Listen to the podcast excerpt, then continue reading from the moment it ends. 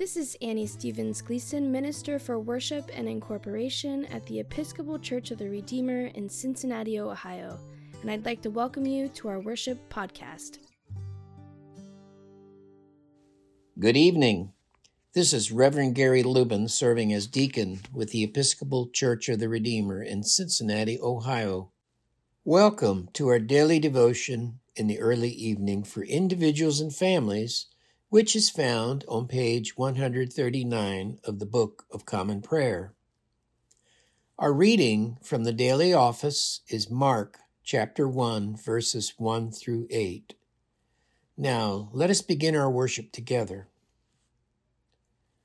O gracious light, pure brightness of the ever living Father in heaven, O Jesus Christ, holy and blessed, now as we come to the setting of the sun, and our eyes behold the vesper light. We sing your praises, O God, Father, Son, and Holy Spirit. You are worthy at all times to be praised by happy voices, O Son of God, O Giver of life, and to be glorified through all the worlds. A reading from the Gospel according to Mark. The beginning of the good news of Jesus Christ, the Son of God. As it is written in the prophet Isaiah See, I am sending my messenger ahead of you, who will prepare your way, the voice of one crying out in the wilderness Prepare the way of the Lord, make his path straight. John the Baptizer appeared in the wilderness, proclaiming a baptism of repentance for the forgiveness of sins and people from the whole Judean countryside and all the people of Jerusalem were going out to him and were baptized by him in the river Jordan, confessing their sins. Now John was clothed with camel's hair, with a leather belt around his waist, and he ate locusts and wild honey. He proclaimed, The one who is more powerful than I is coming after me I am not worthy to stoop down and untie the thong of his sandals. I have baptized you with water, but he will baptize you with the Holy Spirit. The Gospel of our Lord. Today's reading is from the very first chapter and eight verses of Mark. Mark gets right to it. The beginning of the good news of Jesus Christ, the Son of God kind of starts off like Genesis, in the beginning. Then, as well as now, I think, it could be the beginning of something new, a recreation of sorts, a second chance, a restart, a reboot. I mean, who would have thought that God would come to us as a human baby in need of everything? An invitation to try God again for the first time an invitation to imagine God differently than before, free from any preconceived notions. Mark then presents a rapid fire, kind of pithy, you know, a pithy bullet summation of the beginning of Jesus' ministry. And uh, it includes these following eight episodes. So, like number one, the Old Testament prophecy of Isaiah predicting the arrival of the messenger, John the Baptist. And then number two, John the Baptist in turn predicting the coming of Jesus. And then continuing with verses that immediately follow in chapter one, Mark further describes three, John making way for Jesus, and four, John's baptism and recognition of Jesus. Five, as John exits the scene, the testing of Jesus by Satan in the wilderness. He got an A plus, by the way. Then six, the beginning of Jesus' ministry in Galilee, where he first proclaimed, The time is fulfilled and the reign of God has come near. Repent and believe in the good news. The good news being, God loves you no matter what, no exceptions. Jesus invites us to be part of that good news. Love God and love one another no exceptions. Think and do outside the box. 7. Jesus then calling the first disciples, some of whom were previous disciples of John. And then eight, Jesus' first teaching with authority, it says in the Bible, on the Sabbath in Capernaum, including a healing miracle performed right there in the synagogue in front of everybody, everyone present to see it, for all to behold the word in action. We are now in the third week of Advent. All of what we just have reviewed from chapter 1 of Mark's Gospel describes the advent of Jesus' ministry when he was about 30 years old. You know, much closer to the end of his life on our little blue marble in the backwaters of this Milky Way galaxy than the beginning of it. It is an irony of our religious calendar that here we are awaiting and in great anticipation of Jesus' birthday, only 11 days from today, when we celebrate the birth of Jesus to Mother Mary. Like I said earlier, who would have thought it? We celebrate his beginning in this world as a helpless human being, wholly dependent on others wholly dependent on us. But there is a kind of divine mea culpa and or quid pro quo going on. And maybe even a little bit morbid because we are so, so dependent on the Jesus who grew up. Because Jesus' gruesome fate depended on us I guess that means that we are responsible or irresponsible, as it were, for our own salvation. And that's not funny, Gary, you say. Well, no, it's not. But you know, it's awkwardly true. It's all interwoven, it's all about interdependency. And what was John the Baptist's part in this drama? He was a bridge between the Old Testament or old ways of thinking and doing and the New Testament or the new recreative ways of thinking and doing. And his job as prophet started really early. You remember when a pregnant Mother Mary decided to visit her relative Elizabeth, who was pregnant with John, but longer term by about five months or so? As he recognized his cousin, a jubilant John leapt for joy in Elizabeth's womb in prescient recognition of Jesus. Did you know that in utero babies practice facial expressions? Well, of course you do. Jesus must have been smiling from ear to ear. It was inevitable, though, written in the stars, that John's role would fade like a sun setting on the horizon, while the role of Jesus just began as he entered the world like a rising sun, dawn of a new day, a new era, fulfillment of prophecy. So let's compare and contrast the dying star and the rising sun. John lived a Spartan existence in desert conditions on a kind of starvation diet of honey and locusts wearing a very itchy camel's hair coat tied with a simple leather belt. He proclaimed to perform baptisms of repentance for the forgiveness of sins. He was a fire and brimstone kind of preacher. He talked about axes lying in wait to cut down unworthy trees not bearing good fruit, which would then be thrown into the fire of damnation.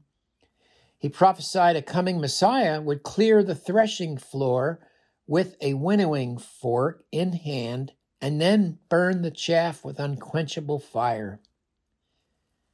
John clearly expects a judgmental Messiah.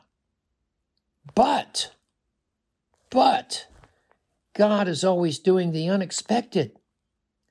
John baptized for repentance, but Jesus healed for and in the name of love no locusts and honey for Jesus. Jesus hung around with and dined with outcasts and sinners. John was also about judgment and condemnation. In Jesus, God gives us hope Hope is a type of expectation also awaiting an outcome, but without much certainty about the journey. Hope is desire accompanied by belief in fulfillment. Hope suggests confidence that something is going to happen. Hope is assurance that what one longs for will come about. Hope is God's gift to see into the future, although somewhat murkily. To paraphrase Ecclesiastes, God gives us a sense of past and future and has set eternity into our minds and hearts. Yet we cannot find out what God has exactly done from beginning to end. And perhaps it's none of our business. We can get a general picture of where we are going, but without all the details, you know. Our business is to make love happen and hope God will be our host to the biggest feast and party ever. Just as Jesus sat with sinners and the last, the least, the lost, the lonely, and left out, Jesus is more about love, grace, mercy, and forgiveness and inclusion rather than fire and brimstone and exclusion. So, like today, if you hear someone preaching or talking about fire and brimstone and exclusion, be wary. As in those days, also, there were other preconceived expectations of who the Messiah should or might be. One example is a political or a military leader who would, you know, change the world order as we know it. Others could be those to whom we impart a projection of false hopes and dreams of being saved, or a kind of aberrant self flagellating following of leaders with false messages of punishment and damnation. All that being said, we are now at the beginnings of the next presidential election. Even though I would vote for him, Jesus would not run because he did not come to create an earthly empire. He came to establish God's reign. God fails to conform to popular expectations time and time again. So let's ask ourselves this Christmas time who or what are we expecting? Are we waiting for another? Who do we hope is God's agent of change. Are we ready for the unexpected? Are we ready to be surprised? We can have fun with Santa Claus and complain and argue about the election process and the candidates. But you know, let's let's get serious about Jesus being love incarnate. And let's get serious about his message of love. It is Advent a time for adventure and seeking God. God is expecting. Who is God expecting? Is it that person in the mirror? Amen. And now a reading from the second letter of Paul to the Corinthians. It is not ourselves that we proclaim. We proclaim Christ Jesus as Lord, and ourselves as your servants for Jesus' sake. For the same God who said, Out of darkness let light shine, has caused his light to shine within us, to give the light of revelation, the revelation of the glory of God in the face of Jesus Christ. Let us now say together the Lord's Prayer. Our Father, who art in heaven, hallowed be thy name. Thy kingdom come, thy will be done on earth as it is in heaven. Give us this day our daily bread, and forgive us our trespasses, as we forgive those who trespass against us. And lead us not into temptation, but deliver us from evil. For thine is the kingdom, and the power, and the glory, for ever and ever. Amen. The collect for this day is from the third Sunday of, in Advent. Stir up your power, O Lord, and with great might come among us. And because we are sorely hindered by our sins, let your bountiful grace and mercy speedily help and deliver us through Jesus Christ our Lord, to whom with you and the Holy Spirit be honor and glory, now and forever. Amen. Let us now take some time, pausing our worship together if you need to do that, to offer up our prayers of intercession, thanksgiving, and praise for the world, for the church, for our national life, for the social and natural orders, for family and personal life, and in particular for those who are suffering and those who have died.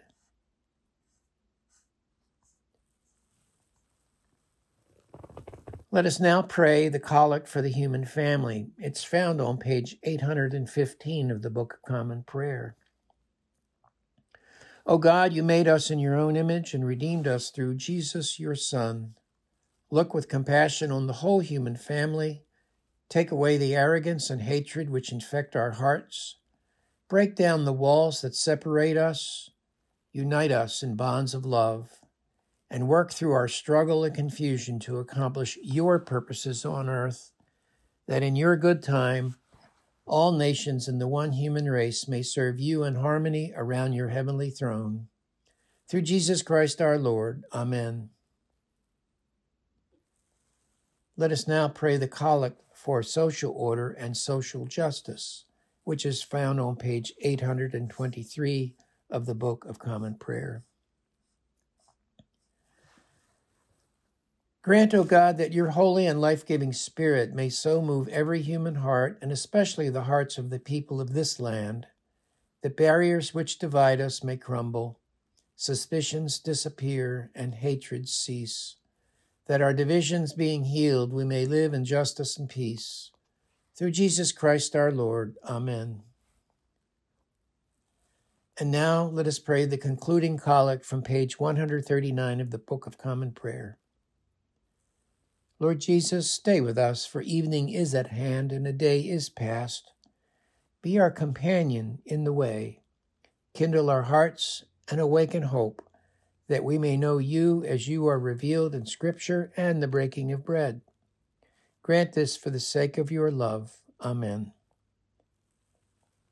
Now go in peace, hope, and joy to love and serve our God in the name of our teacher and Savior, Jesus.